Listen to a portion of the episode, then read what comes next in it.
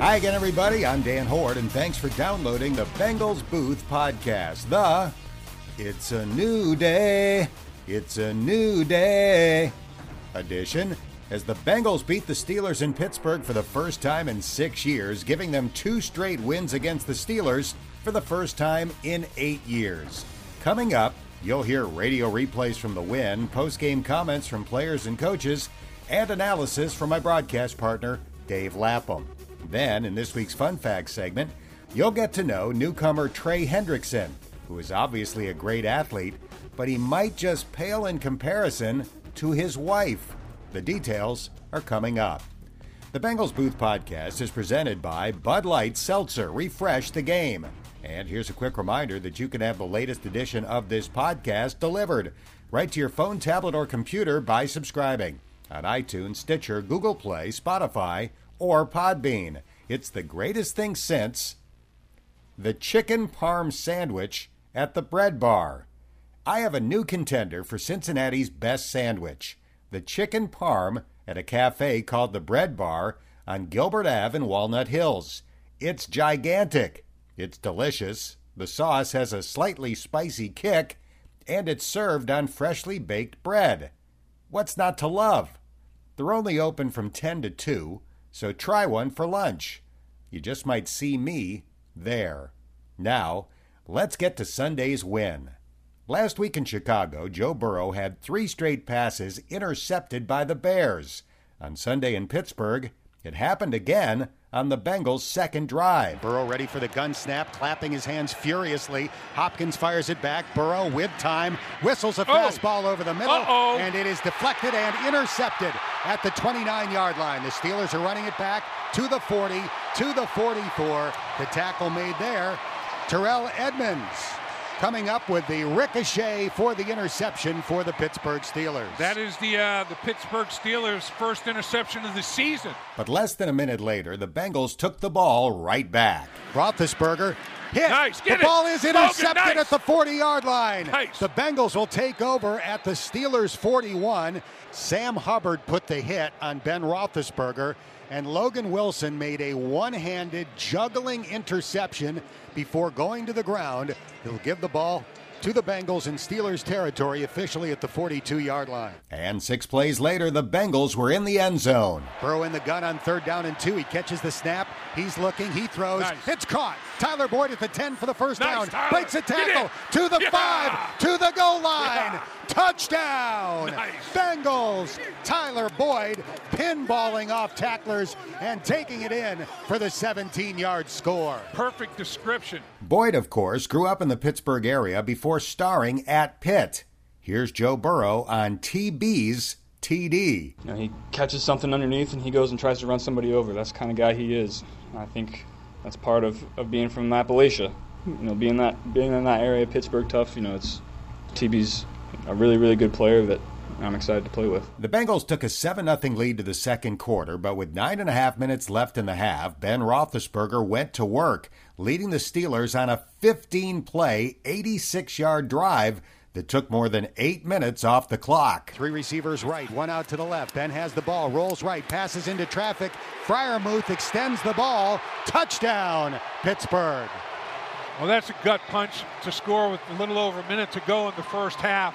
The shuffle pass touchdown to tight end Pat Freiermuth made it 7 7 with 104 to go. According to the Athletic's Jay Morrison, that's the 25th time in the last 30 meetings that the Steelers have scored in the final two minutes of the first half against Cincinnati. But it took just three plays for Burrow to answer. Joe in the gun catches the snap, fakes to Perine, throws it high and deep down the left sideline. Chase Yeah. has it in the end zone. Nice. Touchdown, Woo. Bengals. What a throw by Joe Burrow to Ja'Marr Chase, who extended his arms and reeled it in for the 34 yard score. Unbelievable. More specifically, the catch was unbelievable as Chase hauled it in by the back half of the ball.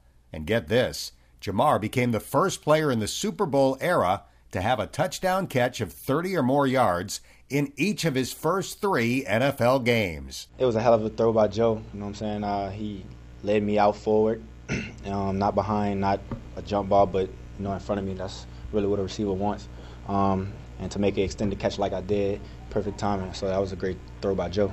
It gave the Bengals a 14 7 halftime lead, and they started the third quarter with a 10 play drive that ended with a 43 yard field goal by Evan McPherson to make it 17 to 7. Here's Zac Taylor. That, that's how we want to play. We want to dominate the end of the half and then come out strong to start the third quarter. It puts you in a great position then to play how we know we got to play on the road. The Steelers had to play catch up. In the second half, Pittsburgh's offense consisted of 37 passes and only three runs. Big Ben has the ball, fakes to the right, running toward the middle of the field. He throws, Nice. intercepted. There's a penalty flag down. Logan Wilson oh, tackled at the 19 yard line. Big Ben face down on the grass right now, now getting to his knees and to his feet. Will the interception stand? Holding. Holding. Offense. Yes. Number 53. Yes. That penalty's declined. As all those plays are first down, Cincinnati. Logan Wilson's third interception. Logan Wilson will be leading the National Football League in interceptions. I mean, unbelievable. Logan Wilson had 10 interceptions at Wyoming. He has 5 in 19 NFL games. That's incredible stuff for a linebacker. I credit a lot of that to not really playing linebacker until I got to the college level. Truthfully, um, you know, I was I was a slot receiver. I was a defensive back, so I was always, you know, I kind of um, developed my, my ball skills, you know, as I was growing up, and um, and then and then back to the whole thing about running to the ball. If you're always running to the ball, you're always going to have a chance to make plays on the ball. Maybe whether that's trying to get a strip or someone else strips it and you're able to fall on it and recover it. Um, that's just one thing I've always prided myself on, and I will continue to do so. He appears to be a great third round pick and has a fan in last year's first round pick. I mean, he's playing at an elite level, and he's he's a guy that you love to have on your team, and you would hate to play against. You know, when he's in zone coverage, he reads quarterback size better than anybody, and not only does he do that, but then he makes plays on the ball. Wilson's second INT put the Bengals in the red zone and led to Burrow's third touchdown pass of the game. Burrow in the gun with Mixon to his left. A two by two formation for Cincinnati. Burrow back to pass. Standing, looking, fires over the middle. Nice. Caught for the touchdown. Nice. Ja'Marr Chase with his second touchdown catch of the game. His fourth in three NFL games. He beat Joe Haden, and the Bengals increased their lead. That was the best pass protection I've seen this year out of the offensive line. Every single pass rusher from the Steelers was wired and wired shut. The pass protection was so good that Chase was actually Burrow's fifth read on that play. That's what I said to the O line. Like I got, I was able to get to my fifth read, and that's all because of you guys. And in this league, when you can get to your fifth read, your fifth read is almost always open. And so that's that's all on the O line. It was 24 7 Bengals midway through the third quarter. That's the most points they've scored at Heinz Field since 2006. And if that wasn't a rarity, consider this. This will be a 42 yard field goal for Chris Boswell. Once in my life, I would like to see him miss a kick against the Cincinnati Bengals. His kick is up, and it You did it. is You no missed it. good. You called it. Jinx. Boswell has missed a kick Great at jinx. last against the Cincinnati Bengals. He was 58 for 58 between field goals and PATs, and the jinx worked. It did. It's about time, Dan. It's My about life is complete.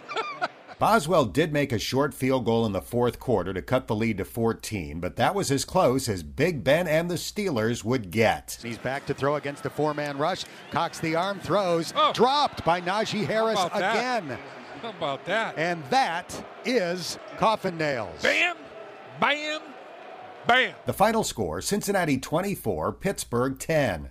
Here are Trey Hendrickson, Logan Wilson, and Zac Taylor on a huge road win. You know, we uh, bounced back with a lot of heart. I think uh, fighting back from the, the tough loss last week. I know these guys are hungry, resilient, um, and we're a tight knit group, and that's something that's really special in this league. We always believed in each other with the, the team that we have right now that we could do something like this. It was just a matter of putting it together um, and getting a win on a, in a hostile environment in Pittsburgh um, against a great team. Um, so it was, it's big for us. This is something we needed, but it's just a small step in our journey for the rest of the season. You know, we expect to be on the road, win divisional games, uh, to achieve all the things that we talk about internally as a team. This is something that's necessary. And and it's it's it is a big win, but we got to turn around. We play on Thursday night, you know, so these guys got to turn around and get focused right now. On the stat sheet, Joe Mixon ran for 90 yards on 18 carries, and Burrow was 14 for 18 for 172 yards, three touchdowns, one pick, and a passer rating of 122.9. But the most significant stat was zero. In fact, two zeros under sacks and quarterback hits for Pittsburgh. The Bengals' much maligned offensive line ended the Steelers' NFL record streak of 75 games with at least one sack. Dave Lapham talked to offensive line coach Frank Pollack after the game. Coach, uh, Steelers had a record, NFL record, 75 straight games with a quarterback sack. Today, zilch, zippo, nada, squadouche, no sacks. How's it feel? Well, it's it's an ultimate team game, and, and uh, the line fought hard, the backs fought hard, the tight ends fought hard, the, the, receivers are running to get open, the quarterback knows where to go with the ball. It's the ultimate team game. It's an ultimate uh, team accomplishment there. You know, you had such balance. Uh, Joe Burrow goes 14 for 18, three touchdown passes. Joe Mixon 17 carries, 91 yards. When you when you balance like that, even even really good defensive teams, you know, they're they're on their heels, aren't they? Yeah, Zac called a great game. Um, it was it was fun to be on the sidelines w- with him and, and, interacting with him, and uh, called a great game. He was into it. They, they were giving some uh, challenges, having to adjust first versus base versus 11 personnel, and he was all over it, getting us to the right stuff. And uh, the players went out there and executed. They have the hard job. They did an excellent job executing. And unfortunately, we even had a couple penalties that uh, cost us some other good runs, unfortunately. But uh, the team played hard. It's against the ultimate team game. The defense put us in great positions, and it was a lot of fun to be a part of. You had a rookie with his first NFL start in Pittsburgh against the Steelers. Jackson Carman held his own in there. He held his own, and he showed me that, that, that he can get a little, you know what, in his neck got when you. he needs to. Yeah, got you. Know I mean, so that that showed his teammates what he's all about in this environment. He, he, he stood up to it and did an outstanding job. I'm really proud of him he's been working really hard. How about Riley Reiff? He came back into the football game, just kind of turned the ankle a little bit. How, did that scare you a little bit? A, a little bit, but uh, he's old school, man. You know, spit on it, put some tape, and go out there and play. Right? He's from your era, man. It's good stuff. I hear that, coach. So two and one record. You're in a uh, you're in a, a, tie for first place in the in the division after two after three games. It's week three. I could care less what any of that stuff is. All we know is we got a game on Thursday. That's all we're looking forward to. Is uh, you know the next the next the next challenge. So none of that else stuff matters. You know, we don't control any of that other stuff. We just control what we got next, and that's Jacksonville. And final question: Jacksonville, short week. That, that that's got to be hell on the coaching staff. I mean, how how do you prepare for an NFL team that you don't play all that often? Such a short period of time. I mean, you guys, there's not enough hours in the day, is there? It's it's hell on the players. Who cares about the coaches? We, we got the easy job. The players got the hard job. So that's uh, we got to get them rested up. And Zac does always a great job with them and and takes care of them so they can play at their best. So appreciate you, coach. Appreciate you. Thank you. Offensive line coach Frank Pollack. So the Bengals host Urban Meyer's Jacksonville Jaguars on Thursday night football. The Jags are 0 3 after a 31 19 loss to the Cardinals on Sunday and will bring an 18 game losing streak to Paul Brown Stadium. Now, time for post-game analysis with Lap. After losing 11 straight to the Steelers, the Bengals have now won two in a row, going back to their win on Monday Night Football last year. What did you think were some of the biggest keys to this win? I thought the uh, the line of scrimmage. You know, we we talked about, you know, which offensive line was going to get enough of a running game established where they could protect the quarterback and balance their game out a little bit. And I thought that, uh, you know, they, they really stuffed Najee Harris in the running game and turned him into a, another wideout basically in the short intermediate passing game that Ben is throwing 60 times a game, it seems like these days. And, you know, Joe Mixon to rush over 90 yards, and then, you know, Joe Burrow kind of uh, compartmentalizing after the interception and being as efficient as he was, you know, was, was ball game. And I thought, you know, for the offensive line to pitch a, a shutout against the Pittsburgh Steelers, who had a sack in 75 straight games, an NFL record, is – is uh, is really good. And, and again, it's not just the offensive line. Joe had a lot to do with that, and everybody. It's a team sport. I talked to Frank Pollack after the game, and he was uh, quick to point that out. A lot of things, uh, a lot of things happen for them not to give up a sack. That's big, though. I mean, for those guys who have been so maligned for several years now, to be the team that ends that streak, even if it was only 18 attempts. Who cares? That's a great point of pride for those guys. There's no doubt, and uh, you know that's that's almost how you. The fact that you're able to run the ball well, the fact that the defense shut the shut it down. That's what he means. There's a lot of components to to being able to pitch the shutout. But the fact is, there's no asterisks there. I mean, they they stopped the streak, and uh, you know that's that's what it's all about in football. It's one of the reasons I love it so much. It's the ultimate team sport, and um, you know wins like this show that really. You know, it's probably even more telling than the fact that they did not give up a sack. You asked Joe Burrow a question in the postgame news conference that elicited a tremendous answer. What was your read on the touchdown pass, the second touchdown pass to Jamar Chase? That was read number five. He went through his options. He's covered, he's covered, he's covered, he's covered. He gets to the fifth read and throws a touchdown pass. That's great blocking. It is. And, and Ja'Marr Chase, I talked to him in the locker room. Uh, he said the same thing he goes, I was backside, I was the last guy. And, uh, and he said, you know, Joe, Joe came back to me. I'm like, well, you know, this is, a, this is an opportunity here. So, yeah, I think once they get locked in, you know, and people are going to, you know, poo poo a lot of things. Ah, there was no what, there was no this, no that. Bottom line, that's life in the National Football League. And, and honestly, Frank uh, Pollack made mention of it, Zac made mention of it the Pittsburgh Steelers, because of the injuries, they were running different personnel groupings and things they hadn't done. They had to go back, you know, in their memory banks, like over that 10 game period last year and in the, you know, the first couple of games this year to get the adjustments that they needed to make and, and get them done. And they did it well enough to win by two scores. How about Ja'Marr Chase? Targeted five times, four catches, 65 yards, two touchdowns this week, including a 34 yarder third player in the history of the National Football League to have three touchdown catches of 25 or more yards in his first three games.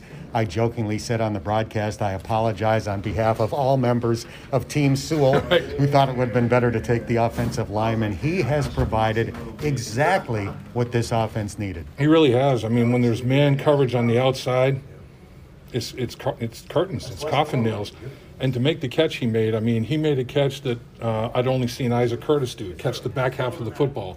When you're a speed guy like that, to be able to focus and concentrate enough, these guys, when they run, their head is so still.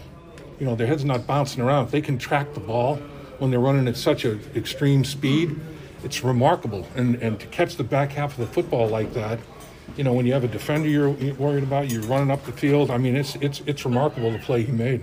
I thought his hands weren't good. Yeah, what happened to what, what happened to stone hands, man? That's a that's urban urban myth now. So I don't want to make too much of a big deal out of this. It's week three. The Bengals are two and one. The Steelers are one and two. But are we cha- seeing a change of the guard in the rivalry? The Bengals have the great young quarterback in Joe Burrow. Ben Roethlisberger appears to be, you know, running out of gas at 39 in his 18th season. What do you think? Are, are we seeing a change of the changing of the guard in this rivalry? I think I think it, it's it's potentially the case. I mean, you know, you're right. Um, ben is uh, you know Ben's putting out on 18, and and Joe Burrow's just he's finishing maybe the second hole. I mean, he's just starting out on his and you look at it, the Bengals defense is closing in on what the Pittsburgh Steelers are doing in terms of know, I mean, it's totally different in structure and scheme and all that sort of thing. But personnel, they get some playmakers. You know, both teams do, and the Bengals are a lot closer to where Pittsburgh's been at such a high level for, for so many years. And they're both trying to get their offensive lines right. I mean, there's a lot of things.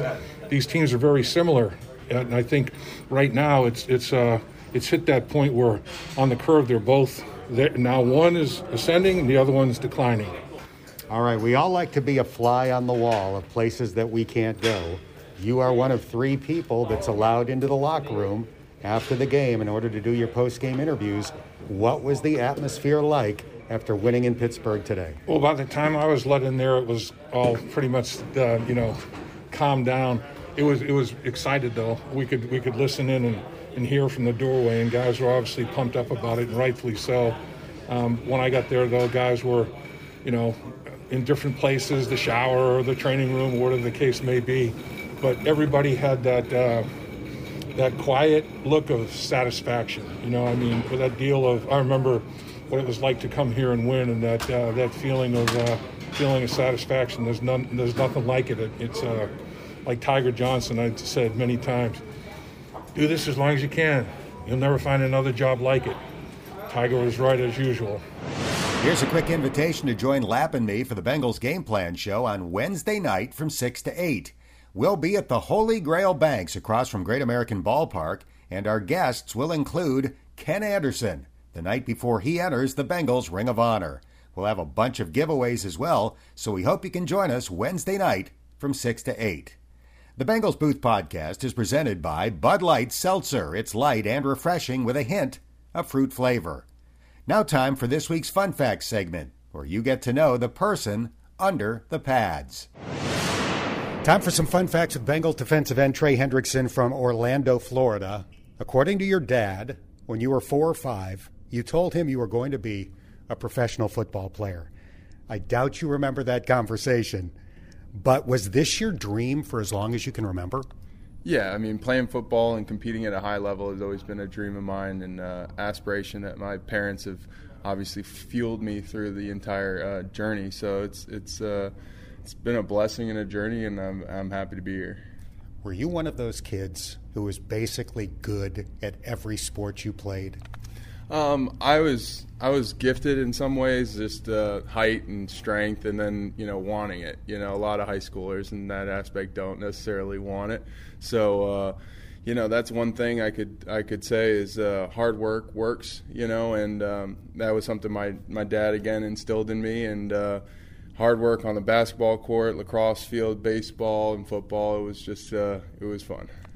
It sounds like, at least as a kid, you didn't take losing well. Guilty as charged. Yeah, I, I didn't. Uh, I didn't like losing to my dad a lot. You know, he was. He was always. He, you know, he wanted it so that when I beat him, you know, I would know I actually beat him. So there was no free rides for sure. So it was. Uh, it was great. We're talking to Trey Hendrickson. Did you push your dad's car down the street as uh, youthful workouts? Yeah, that was out of the. Uh, yeah, that was the old book on my dad's. You know. Um, workouts and stuff. So yeah, he had an old 5.0 Mustang that he put in neutral, and I had to get behind it and. You know, he tapped the brakes a couple times, you know, to see. but uh, yeah, it was just great. You know, the environment I was uh, raised in. My brother was extremely competitive too. So if it wasn't, you know, playing sports, video games, something, we were always competing as a family. So it's it's really special. So we've talked about your dad a bit. Let's talk about your mom for a moment because I know you were homeschooled when you were really young. How tough was she as a teacher? She was a great teacher, uh, but she held that accountability of getting your job done, and uh, she's a strong woman in faith, and I a lot of that um, that you hopefully see in me is from her, and I was uh, you know raised in a very good home, so I mean being my mom being my teacher and showing me how to do things was just absolutely great. You played high school football at Apopka High School, not far from Orlando. You were a defensive lineman as a sophomore and a junior, and then your senior year, the team needed offense. You played tight end. You were very successful, seven touchdown catches, state championship team. But when it came time to go to college, you wanted to go back to hitting people, right? Yeah, it's uh, you know it's different uh, environment. Rushing the passer, you know you can affect the play every time. You know you can make a tackle, assist you know, on defense, you can be in the play every time. If you're running a route and the quarterback doesn't even look your way, that's a completely different game to me. So I wanted to be a part of something special and play defense. And uh, FAU gave me an opportunity, and it was uh, rest is history. Is the biggest key to sacking the quarterback physical ability or smarts? Um, at this level, you have to have more than uh, just physical ability. I feel like everybody's gifted in some ways, uh, so it's a little bit of a chess match. So you know, it's uh, you're always setting it up. I think Dwight Freeney put it best. It's like you know, you got to have three moves that look the same. So it's it's definitely um, it comes with some growth and experience, and being around guys like Cam Jordan only helped me and um, my journey personally. So.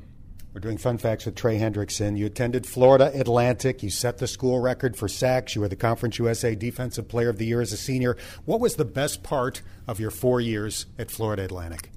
Uh, being under guys like um, you know Charlie Partridge, uh, Coach Jameson, and uh, Coach Roc Bellantoni, those are guys that you know knew football, told me what to look at, and obviously I, they were uh, molding me for the next level. So it wasn't just um, the next week, you know, if it was Rice or Middle Tennessee, it was knowing that guys are going to be bigger and stronger and uh, getting ready for that.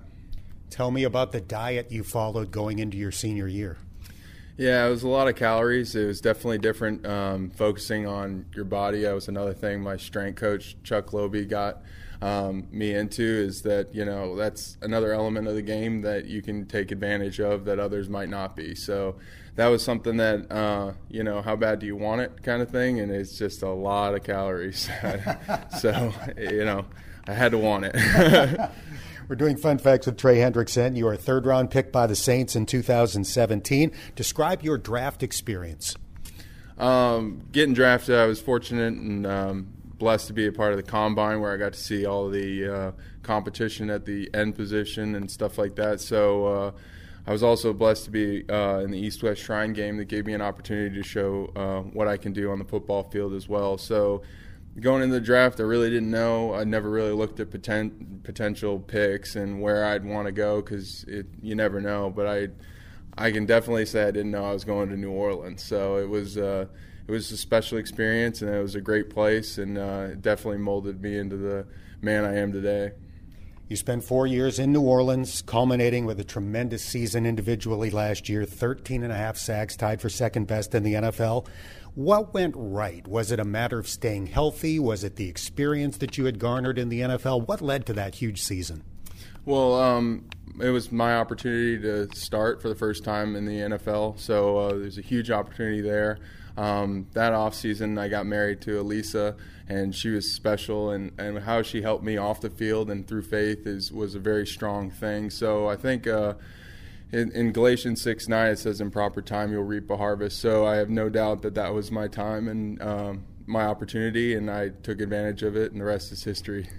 I was going to save Elisa for later, but since you mentioned her, let's get to that. You've accomplished a lot in life, but I'm not sure you measure up to your wife. Tell us about her background and her accomplishments. Elisa, besides being a beautiful woman, she's uh, excelled in fencing. She's a state championship fencer. She's a state championship figure skater. Uh, she's impressive academically. She's finishing up her doctorate in uh, pharmacy up in up in Nashville, and it's uh, you know she's just tremendous. And what she does in discipline and the way she was raised, and you know, like I was going back and saying how how bad do you want it? Um, it's not something that you can just punch a clock and be here uh, it's off the field too, and she helped align me with that. And but she's done it herself her whole life, being an athlete herself, and obviously I don't want to uh, fence her, so she's great. I know the U.S. had a gold medalist in fencing in the Olympics this year. I think that was the first time. Did you follow that at all because of her background in it? Oh yeah, we watched the tournament, and it was uh, anytime the United States is uh, going for a medal, but being uh, fencing and we haven't done it before was something special, and uh, that was something that we were glad to watch. So you became a free agent this past off season, and some players, understandably, they want to go to a team that was on the brink of going to the Super Bowl the year before, or maybe even went.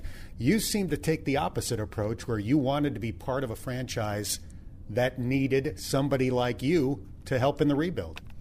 Well, I love to win, and I um, in New Orleans I learned how to win, and there are a lot of things that uh, you can see from there. I, I saw here; they're just a, a, couple pieces away, and um, and Cincinnati is special because of the, the, culture they've had and all the things that they and they've been so close in the past, you know. Uh, but something like they haven't won a playoff game since 1990. You know, those are the things that kind of get me fired up because if you're a piece that makes this culture change, that's that's truly special, and I I feel strong calling to be you know a part of something special like that, and that's why it was a no-brainer to bring my family to Cincinnati.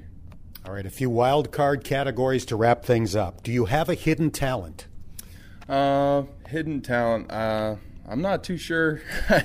I can't sing, and you know, there's not a lot of lot of craziness, but uh, not really. I'll have to check with Elisa on that yeah. one. Maybe she'll know what your hidden talent is. Is there anything you like to splurge on? My wife and I can get into a little bit of a movie rut where we're just watching movie after movie and rewatching things. So I think uh, I splurge on watching movies here and there. All right, this is always a tough one. If you could meet anybody in history, athlete, statesman, actor, whatever it might be, who would that person be? You know, I've always had a. I, I would like to meet Muhammad Ali to know kind of how how he mentally got after his opponents and also physically. I feel like he was uh, truly special in the boxing ring, and uh, I'd love to have a conversation with him. I'm right there with you. Muhammad Ali would be very high on my list. You are off the hot seat. I appreciate your time. Best of luck this season. Yes, sir. Thank you for having me. That's going to do it for this episode of the Bengals Booth Podcast, brought to you by Bud Light Seltzer. Refresh the game. If you haven't done so already, please subscribe, and if you have a minute, give it a rating or share a comment. That helps more Bengals fans find this podcast. I'm Dan Hoard, and thanks for listening to the Bengals Booth Podcast.